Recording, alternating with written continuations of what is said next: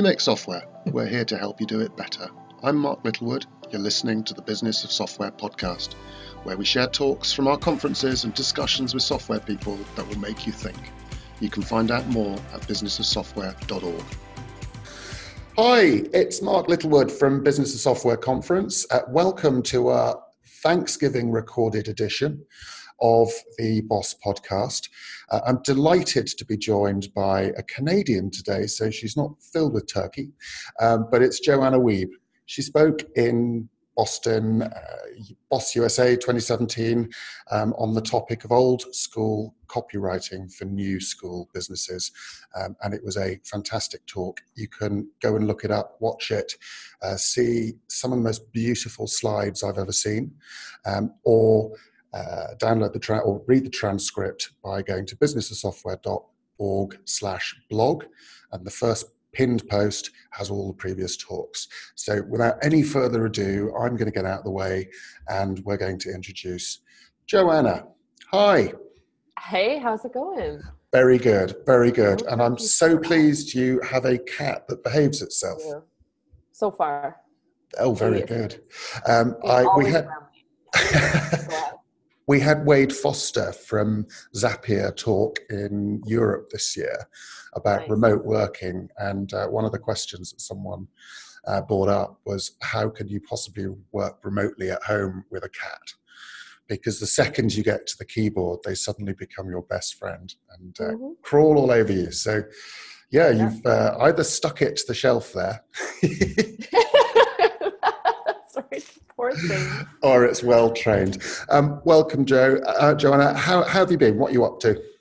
Oh, really, really good. Up to a lot of things. We've actually just started. I mean, Copy Hackers has always been an online training and content business, and we've just started an agency, which is like, what? Wow. Um, so it's cool. We've got a lot of cool clients already. Um, yeah, so things are kind of badass right now. Everything feels cool. Yeah you live your life as a badass, right? So yeah, I'm the most badass with my cat. If you can tell. That's how you know. That's excellent. Yes, no, I, I was always a dog person, and then we got cats, and now I, am a cat person. So um, there we go. Um, yeah. I'd like to start uh, start just by um, asking you to kind of give a a very quick overview because again people can go and uh, watch the video and the transcript and the slides um, themselves. But um, one of the things you were talking about um, when you spoke at boss last year was the uh, was was how to write well and you talked about the seven sweeps um, oh. of copywriting. Tell us about that. Okay so the seven sweeps are the thing you do at the very end of a draft. So a lot of the time we talk about because so many people jump when they're thinking of copywriting, they jump straight to putting words that sound good on the page. They think that's it, but there's this whole process that comes before it. So we try to teach that process all the time so that people don't um, make that mistake. But then there comes the point when you're actually going to, you know, finesse the words, make them sound good. Um, and that's where the seven sweeps come in. So the seven sweeps are a sweep in copywriting is just a really fast um, review of your copy. But the sweep is designed, the seven sweeps are designed um, to make sure that you're hitting the seven key parts of optimizing your copy instead of just being like, does it sound good? Is there like, um, and then someone comes in and says, yeah, but is it clear? And someone else is like, it's not specific enough. So the seven sweeps take these seven points and uh, you apply them in a sweeping motion really quickly. The job is to go fast um, and see if your copy can be improved in these certain ways. So, the seven sweeps, I'll read them out. Um, the clarity sweep is the first one. That's everything begins with clarity and ends with clarity. Then comes specificity. So, how this works is if you just write a page or an email and you're getting ready to publish it or send it out uh, you go over it and you read it first for clarity. You just highlight things that seem unclear, like, hmm, that doesn't seem clear. Highlight them as you go, then quickly go back in and just swiftly, again, we're trying to do this fast, swiftly modify it so that it's clear. Okay, cool. Now you read through it, you've done the first sweep. Now you read through with the second one, which is specificity. So go over that. Is it all specific? Highlight things that could be more specific, like a term that like save time where you're like, hmm, maybe that could be save six hours or something. So you highlight that, you go over it, um, and then you go in and you edit out all those highlighted parts. Cool. Then you go back to the first sweep. So you're always moving down and then back up the sweeps, which is why you have to go fast because there are seven. so we want to like blast through this. Um, so yeah, we do uh, clarity. Uh, spec- oh, specificity, sorry, comes down. So clarity, voice, and tone. I have them listed out here because it's first thing in the morning. My brain hurts. Um, voice and tone. Then the two sweeps that follow are believability. Um, so that's so what and prove it. So whenever you make a claim or really put almost anything on a website, this is a big one. You have to ask, so what? Like, so what? Why should anybody care? And then, okay, prove it. So if I care, now you have to prove it. So, so what? Prove it. Then comes specificity. Then comes the heightened emotion sweep, and then the zero risk sweep. So by the end of it, um, is there anything holding me back? Like, is there any real friction for me around possibly going forward with this and taking on that risk. So that's it. You just go through and sweep one by one, just go very quickly over it. And by the end, you're more likely to have clear um, copy that's specific, that's believable, that has the right voice and tone instead of just wildly guessing at things. It's emotional, and that's, of course, low risk. Can you just talk a little bit about the heightened emotion sweep? What, yeah. what do you mean by that? Heightened emotion being um, we often say like, oh, be emotional. people buy based on emotion. So like, um, people like it's it's hard to know how to be emotional. Like, what do you mean? So we're trying to tap into usually an emotion based on where what they're feeling right now at the start of the page. So they land on the page. What are they feeling? Match that, and then by excuse me, then by the end of the page, by the end of the page, um, the transformation like how do they feel now um, so you've got at least those two emotions that you're dealing with now if you're like okay people land on this page and they feel um, annoyed with the problem that they have okay so you write copy that you know matches the sense of like oh you're annoyed because you put on a shirt and it shrunk so yeah, I have that all the time. I don't know what it is. I know, especially after Thanksgiving turkey. Are you having a go? All of my clothes shrink, and so. um, but you match that, and then you try to move them to that like moment of like tra- happiness with the transformation, etc. Um, okay, fine. We can write that, but a lot of times the reason we say heightened emotion is because you generally um, have to push harder than you think you have to on emotion. Generally, some people are naturally they just pour emotion into their copy and then they pass the heightened emotion sweep with flying colors. But the rest of us, um, when we have in our heads things like, oh, I don't want to annoy people, I don't want to be too heavy handed, um, I don't want, I feel like it's going to take away from being clear if I even dive into any sort of emotion. Um, what if one member of my audience doesn't feel that way? then what? Um, so the heightened emotion sweep is just like, hey, just forget everything. When you look at this, when you like read this line, this line that's supposed to make people feel something, doesn't make them feel it. Does it make it feel?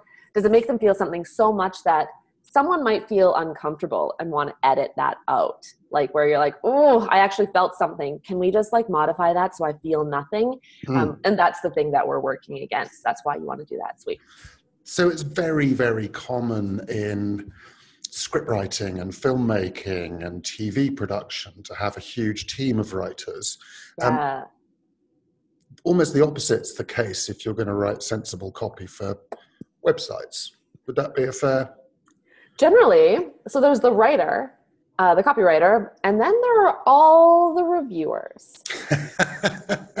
People love reviewing copy and giving their opinion on it, even though they may not be qualified to write it in the first place. So that's okay. I get it um, I get it. So that's why it's good if you do have reviewers. Like, um, let's say you have a convenient seven number of reviewers. You've got seven of them for seven sweeps. You can assign each one a sweep. Like, okay, oh, Julia, your idea. job is to review this copy with um, with the question in your head. So what on every line? So what? So what? So what? So what? So then you can assign it that way. It doesn't work in the same sweeping motion because you're not going up and down. Um, but that's okay because it still gives them something to focus on instead of thinking like do I like this? Is this on brand? And that kind of stuff that is rarely helpful when you're actually writing copy. Yeah, copy that converts at least. Really interesting. Um, really interesting point, actually. Because, yeah, the hardest thing to do is to start with a blank piece of paper or a blank screen and start yeah.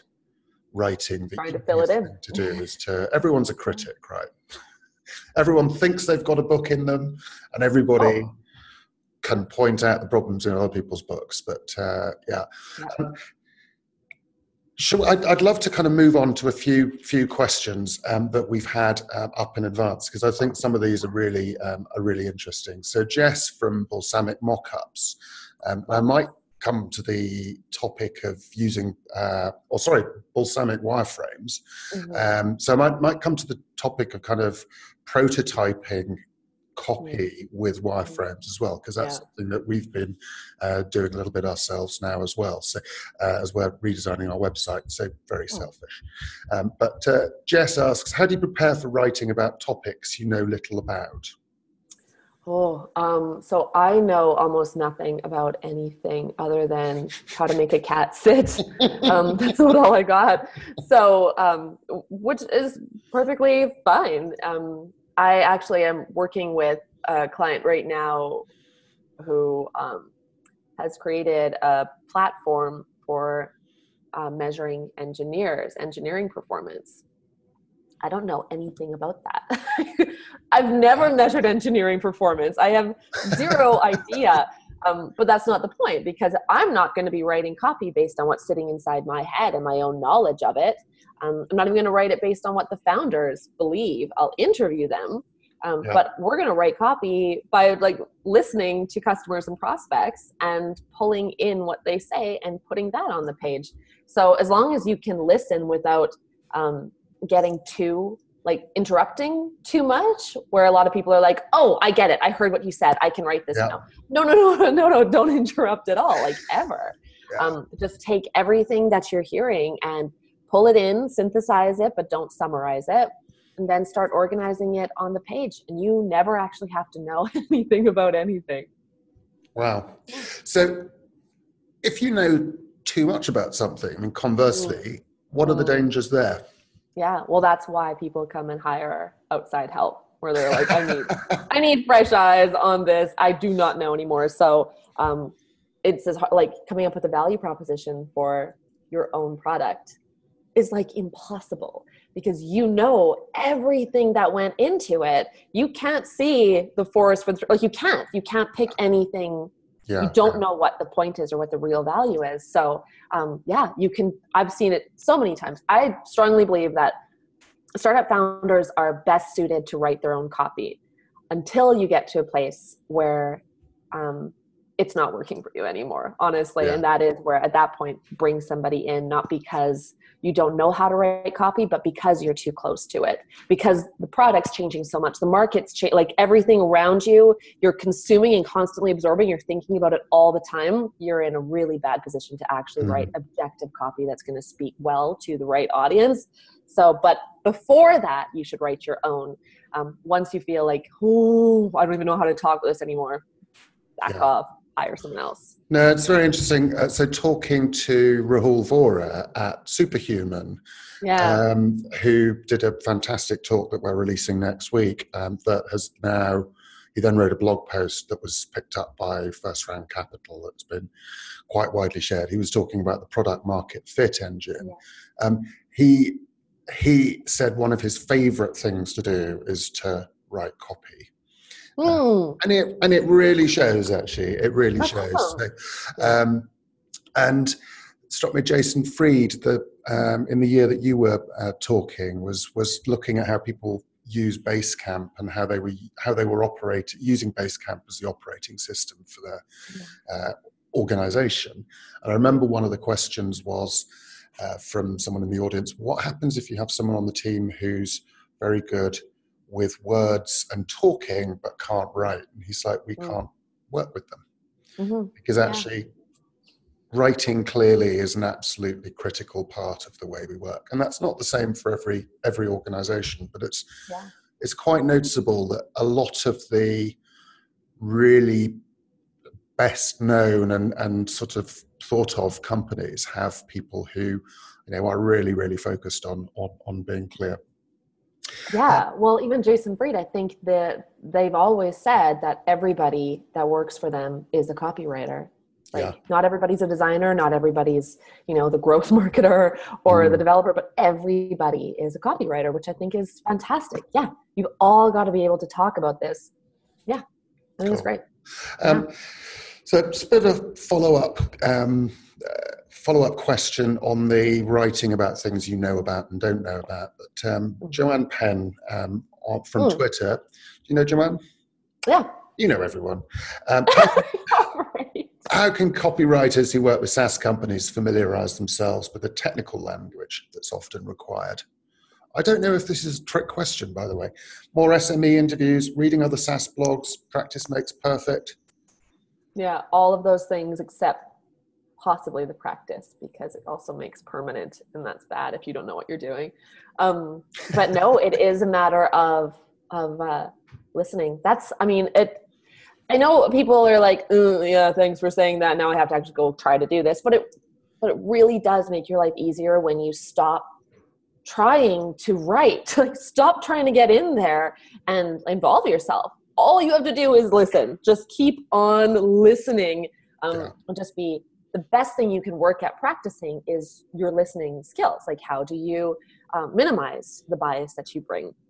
how do you ask better interview questions how do you run better interviews at all mm. how do mm. you figure out the right question to ask at the right point in the experience if you spend your time as a copywriter or a marketer working on those skills instead of worrying about well i don't know about my the technical side of my company which i fully get or my company my client whatever um, that stuff will come with like you read through their documentation and now you know right like it's yeah. um, it's it's that's the honestly in my experience that's the easiest part of the job it's the possibly a terribly boring part of it um, but it is the the easier part i'm going to yeah. push back a little bit on okay. this from the perspective of reading all the saas blogs because um, mm. in this era of content marketing and growth hacking mm. there is very often no relationship between the popularity of a post and the value it contains. and there are a lot of technical term shitey blogs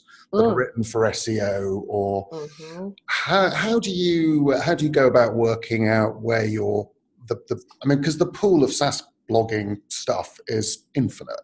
Yeah. Where, where where do you go to find the good stuff or how do you how do you assess it critically? Yeah. So uh, when I'm talking about writing copy, um, I'm not talking about reading from a person who thinks that they're being listened to. Um, so as soon as I'm writing a blog post, that's not the content that's interesting to me as a copywriter. So whatever person that like if we're all thinking of the same blog i don't know um, but whatever person is writing this that's not the point. The comment section is the point when we're writing copy. Like what are people saying in reaction to it? So i have very little interest in the actual original content. I want to hear what people are saying as a reaction what they're tweeting about it what they're saying on facebook about it. Um, every other thing that that might come up as soon as somebody knows that they're being filtered or listened to um, they edit, they self edit. And that's yeah. not going to be useful in any way for copywriting. Taking techniques from blog posts where people are like, oh, it's not about what you put on the page, but rather here's how to do it. Always yeah. use this framework, always use this formula. I think that's a matter of just take that with a grain of salt. And we should all know by now that even if you can't test everything, the point behind testing is don't just take ideas and assume that they're right for your audience, right? So we can talk about, oh, the PAS framework is the most killer framework I've ever used in copywriting. Okay, good for you, Joe. I'm going to go try it here. And if it doesn't work for me, then I'm not going to do it. And thank you for sharing your insights. Um, but we all have to, I think we all do know that, that you can't mm. just something. It would be really ideal if we could all just keep following the whole Dropbox, invite a friend and get extra storage thing but like some of these days are gone right like you can't yeah. you have to come up with your own original idea now um, good luck also but that's the yeah so it's always take with a grain of salt but when it comes to actually putting words on the page based on things you've been listening to. Um, I would never take it from something that felt edited at all. Yeah, yeah. interesting. So there's a few few questions around this as well. I'll, I guess I'm going to chuck a few of these in in one go. Um, because they are um, related. So, firstly, do journalists make good copywriters? What qualities should you look for when hiring a journalist to write copy? That's from Tim Burgess, um, who's down in Sydney or Melbourne um, at Shield Geo. So that was one one question. Mm. Um, Daniel Rothig at Eigencode says, from sales to support to company announcements to internal tech docs, everyone has to be a good writer in the small SaaS. When should you start hiring dedicated wordsmiths, and when should mm. they use that money to existing uh, to upskill existing roles? Um, mm. And there's another related question from uh, Brian Harris, um, who was at Redgate, is now at Domino Printing. Is it possible to significantly improve the writing skills of your team with training? That may be an opportunity for you to plug something, by the way. um, Thanks, Brian. a professional writer is usually worth the investment because A, it's easy to teach a writer technology than a techie how to write. Well, maybe discuss. Uh, mm-hmm. They can continuously level up their colleagues. There's some very good writing workshops out there, but to make a real difference, I believe you benefit more from having a writer on staff. Mm. So, some quite related things, and you kind of were saying that founders are the best copywriters when they uh, start and then they aren't. Um, so, this is, I suppose, about scaling copy into across teams and yeah. Yeah. So it really it really does depend. Um, so i believe that we didn't want to give that answer that it depends but here we go. Um, but it does turn out that like so when you're really early stage startup your founder, two co-founders, and maybe one person that you're struggling to pay. Um, so you've got this really small team. The worst thing, in my opinion, that you can do is try to take what tiny little budget you have that you can like scrounge together, even if that's like, oh, we've got three thousand dollars. Mm. Um, three thousand dollars is not going to get you a very good copywriter unless that copywriter is like, okay, but I'm going to need some part of your company too. So right then you're not giving $3,000 either. So if your budget is legitimately small, um, that's a good indication that it's probably best for you to write copy. And by the way, it's always best for you to know how to write copy because even when you do hire a copywriter, you're going to be reviewing copy or you're reviewing the copy that the person below you just reviewed or whatever that is. Eventually, you're going to see yeah. it on your own website, even when you're a billion dollar company, and you'll be like, what? Why are you saying oh, me? right? so, so I strongly believe that when you're small, everybody should be a skilled in-house copywriter. Where that doesn't mean you have to know everything. It means, okay, I have to write this website. I'm going to read everything I can about writing a website for a SaaS company. Um, cool. So read through it, take it like the training that it might be. Now, of course, think of the source always, but if you believe it's a credible source, then it's worth at least following the steps they lay out. Think about market sophistication. That's a big one that a lot of startups don't think about, where they jump very quickly into, oh, copy has to be short. MailChimp had great copy when they first started out, and their copy was really short. Um, and you look at other companies and you're like, their copy short, their copy short, theirs is short. Um, but you're, let's say, you're interrupt disruptive like or you're disruptive you're uh, or you're trying to create a new category now your market sophistication is super low right like mm-hmm. you have to raise everybody up to a level where they could even be prepared for short copy um, and that means that you can't just go around following like oh i think that copy is good i'm just going to do the same thing because if your market actually needs you to share a lot more information on the page than you're ready to um, that's the thing. So, point being there, when you're reading through blog posts about how to write SaaS copy, if it says jump straight to, oh, make sure your headline pops or some garbage like that, close that tab down, move on to the next post. Um, what is okay. a headline that pops? Is that like seven sexy secret SaaS? Oh, it makes me want to. Prizes that successfully slide. Yes, Snakes. all the alliteration you could possibly handle. Yes, yes, just good web writing. No, I'm kidding. Um, okay, but I know that that art like discussion was happening on Twitter around hiring a writer versus training uh, a writer or training your team to write. Again, small. I fully recommend that you train your team to write.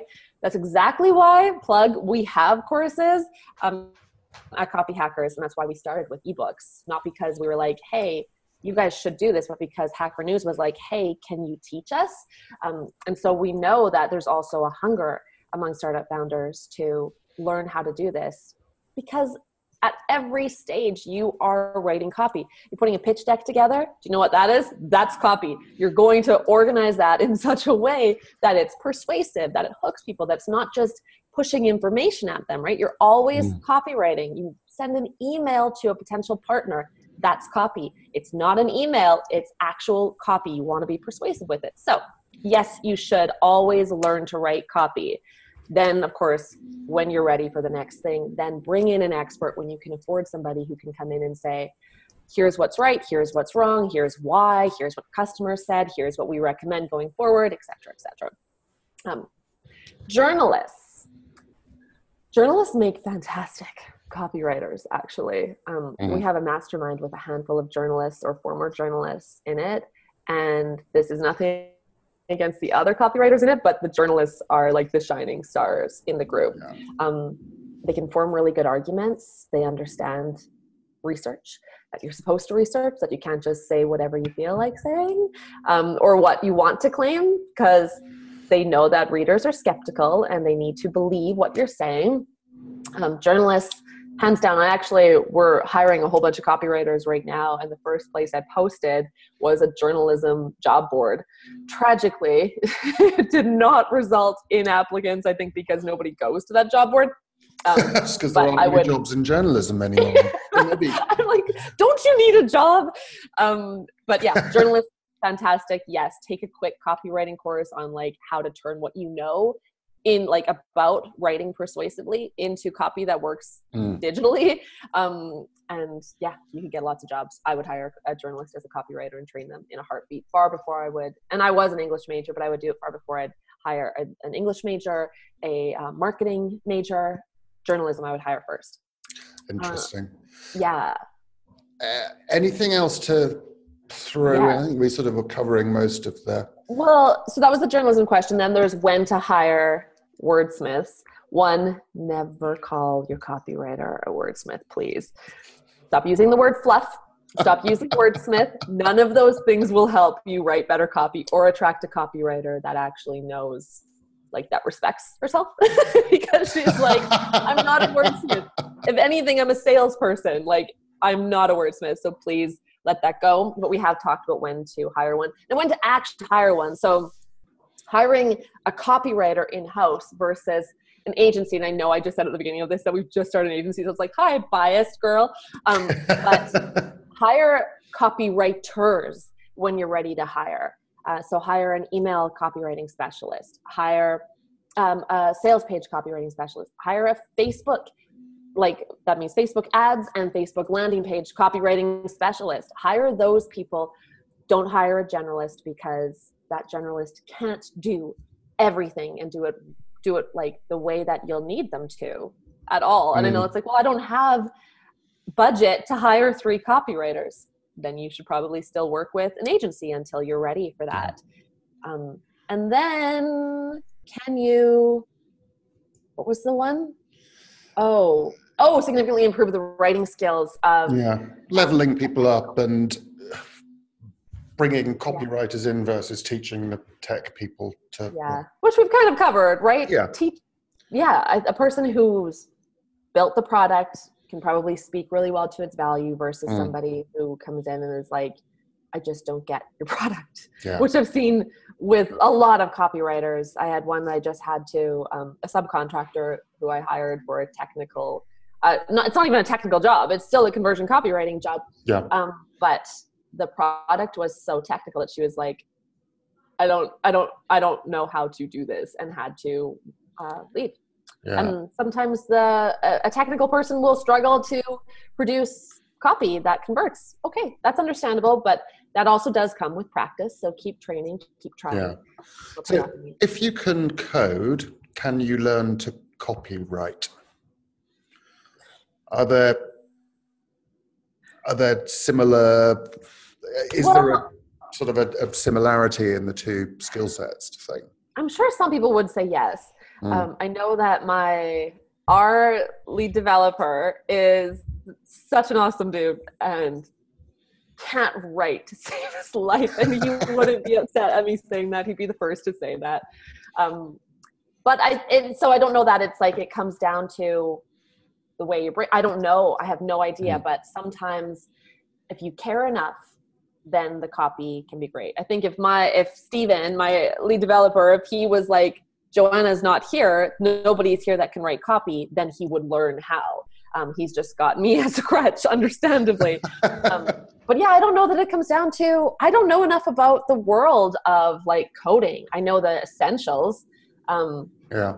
No i'm sure some would say yes because you look at like rob walling and he loved the marketing side of the business and actually writing copy he's a very good copywriter he's also mm-hmm. a programmer um, patio 11 patrick yep. mckenzie another great example of someone who's really good at coding um, and also really super interested in writing copy and good at that too.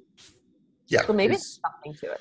He's very good. And he's also an extraordinary speaker once he. Yeah.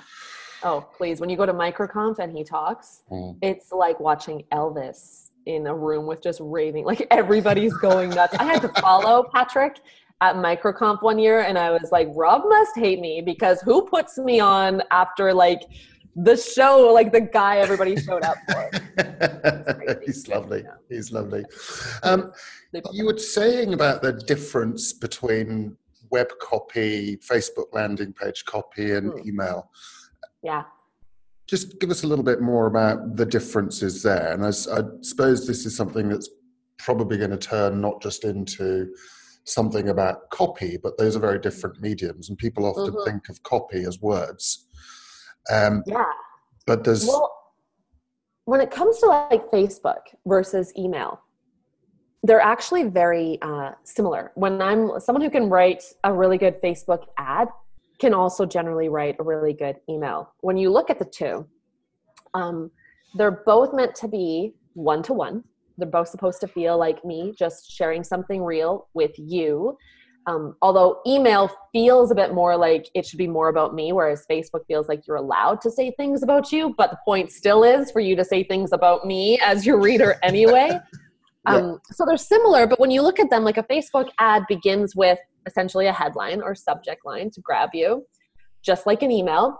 Um, and then they're written in a narrative form. So you open with a hook, you have a left margin, you always keep people reading down uh, email and Facebook ads both do the same things there. So you can, if you can write an email, um, it generally doesn't take that much more for you to write a Facebook ad and vice versa, versus writing a landing page or a long form sales page, which is a completely different beast, or a website in general, where you do not have that level of control over what people are looking at, how they navigate through what you've got. Um, you can control that better with Facebook and with email than you can a website. Yeah. So if you can write those two things, um, then that's cool. The challenge may be learning to write for a scanning audience, even though that's still you're still considering a scanning audience all the time today. Yeah. I think always too. Let's not kid ourselves. Um, but but writing for the web is just a different thing entirely. Mm. Yeah, yeah, they have a lot in common. So, if you're writing for the web, uh, and you've talked about using wireframes in your um, yes. copywriting process, is that more important when you're writing for the web, or is it something that you would use in email and other types of copywriting as well? Yeah, I find um, I think it can be useful to wire a Facebook ad only if it's problematic for you to just put the Facebook ad together and then keep it available in like a, a non-live mode. But there's really no reason for that. Um, it can be useful to wireframe those ads if you want to say, okay, here's what it looks like before the read more, and here, or like the click to learn more, and here's what it looks like after, et cetera, et cetera. Yeah. Um, but that's easy enough, easily done in Facebook's ad manager itself. But wireframing copy is so important. Like copy, sorry, when I say that, I'm just so used to the web um, yeah. as the thing. So yeah, when you're writing a landing page, when you're writing your homepage, when you're writing anything, um, I teach copywriters to wireframe because the organization of information is like everything, right? This messaging hierarchy you're trying to create, it just doesn't show up in a Google Doc. Like people just can't imagine like what's how like how is my eye being drawn around at mm. what point is there a false bottom that you've accidentally created with the way you've written the copy or something right so if you can wire your copy then everything in my experience gets better. Rounds of feedback are like nil because people can finally imagine oh that's how the headline will look. Okay cool. That's going to be that section that has the demo. Got it. Here's how the page flows. Um, and they don't have to do the work of guessing at how yeah. it's going to show up. And that work is this huge frictiony moment when you're dealing with people who are reviewing your copy where nobody's really speaking of the reality that like no you're like i'm there's i'm trying to figure out where this stuff is going to go. Instead they say like oh i don't like that headline or mm, i'm not sure if i like this. Put it in a wireframe and suddenly they're like oh that's how it'll work. Okay cool. yeah. you get like no as someone who deals with clients you get like no rounds of feedback. It's amazing. Interesting. Yeah. so you've got a client with a website um, uh-huh and half their users are using that website on a mobile, and half of them mm. are on a website.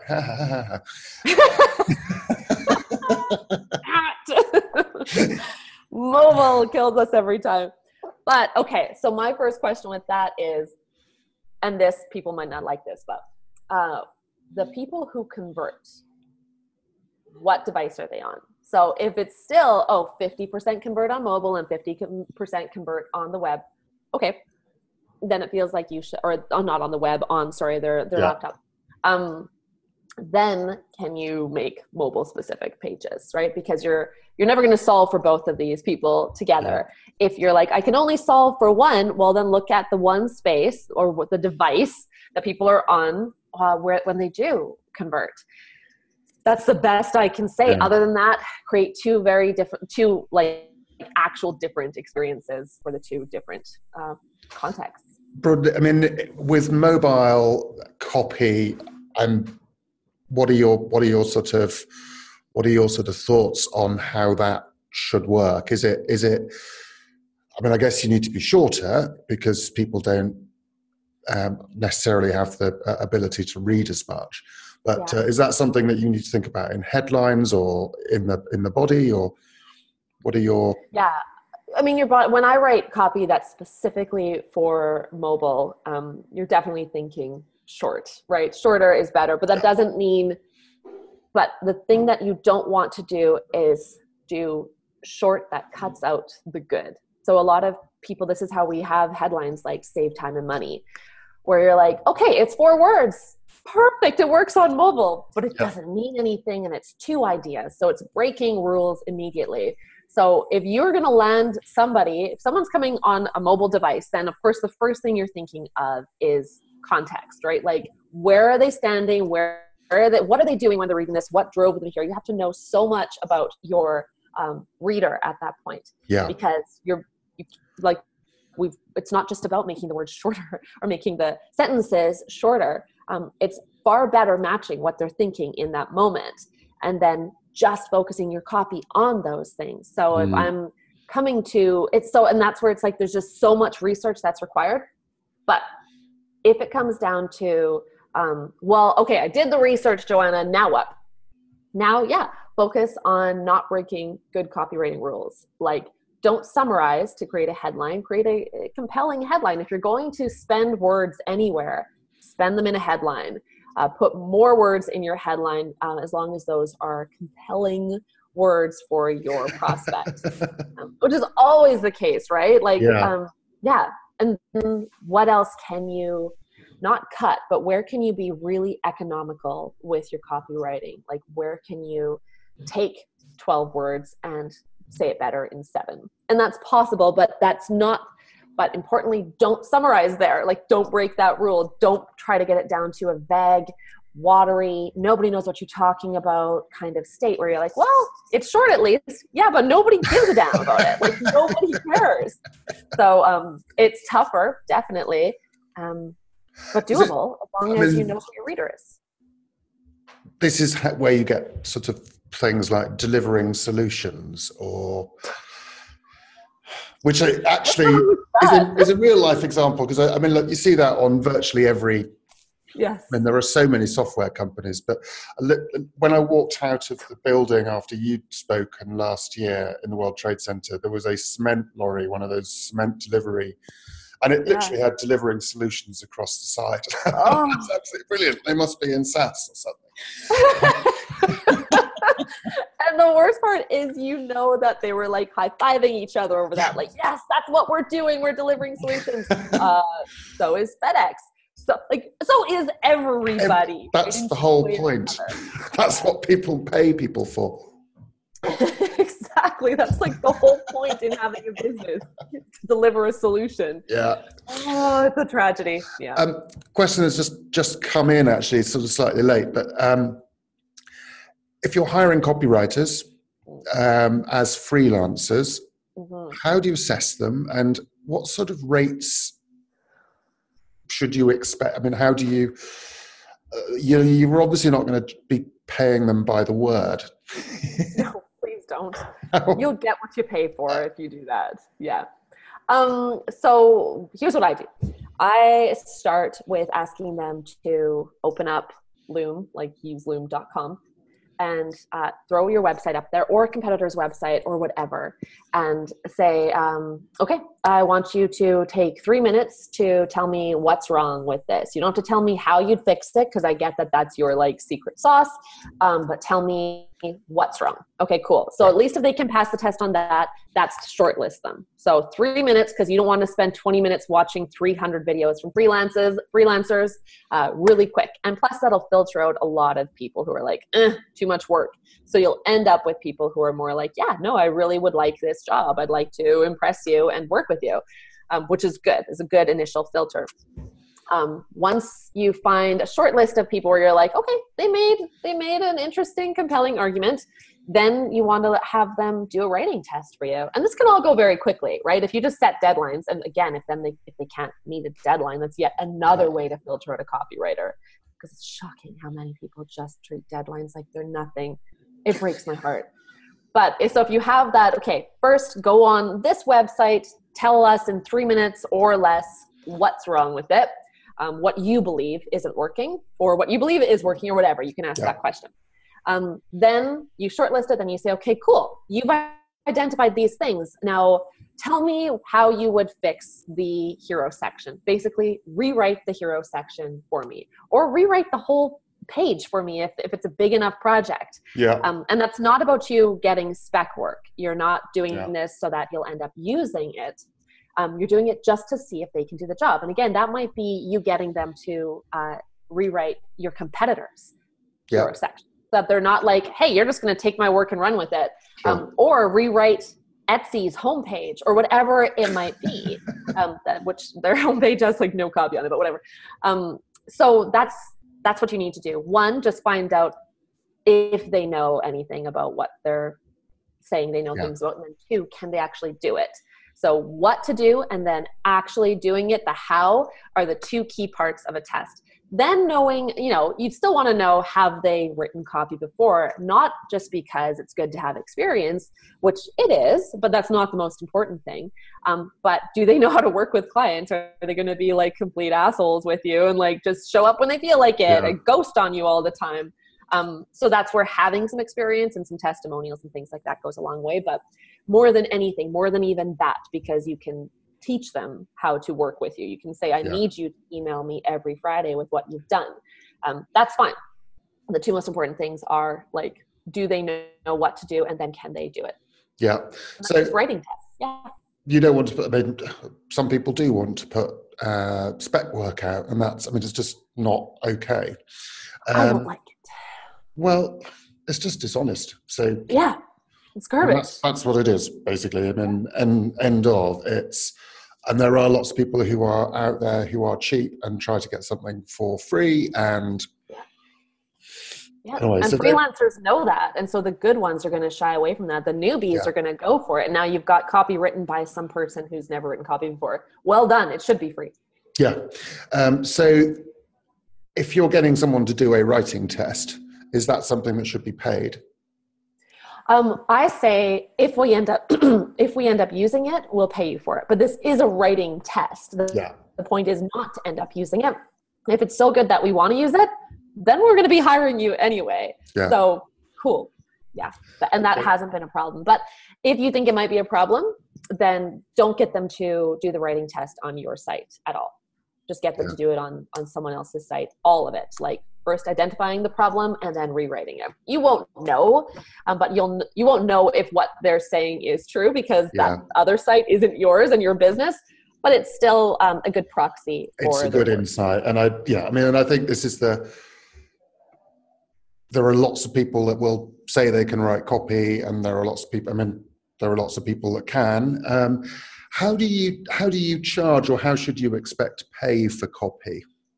Let's say you found your your dream freelancer who's maybe going to be doing i don't know what it is but um, yeah. they're going to be spending an amount of time are you looking at a project thing or a time thing or normally uh, the average copywriter will um, the average copywriter who knows what they're doing mm. will charge by the project generally because mm. they've they're parts of communities, uh, usually Facebook groups for copywriters, where they they'll go and say like, "Hey guys, I just got this job opportunity. What should I do?" And everyone's like, "Don't quote by the hour, quote yeah. projects." So they'll know that going into it largely.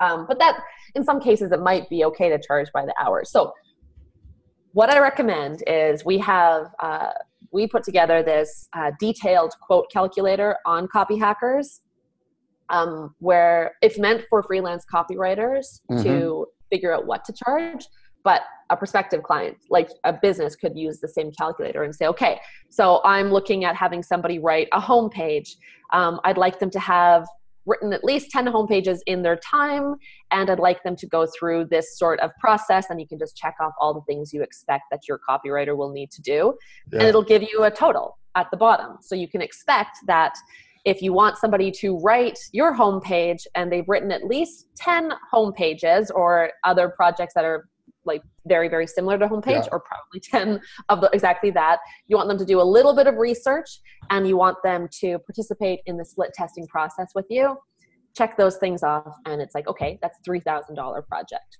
okay now i know what to spend on that now if i don't have that budget I need to take things away. Like they won't be doing any research. I'll have to provide all the research. All they're going to do is write copy. I might be able to get them for as little as $400, right? So mm. that's a way to do it. But you're going to get shit copy, by the way, because they haven't done any research. So good luck. um, but that's, I think that's a really useful thing because it really, yeah. it depends. But know that it should be a project unless you're going to put them on retainer. But retainers mm. are a problem for work like this.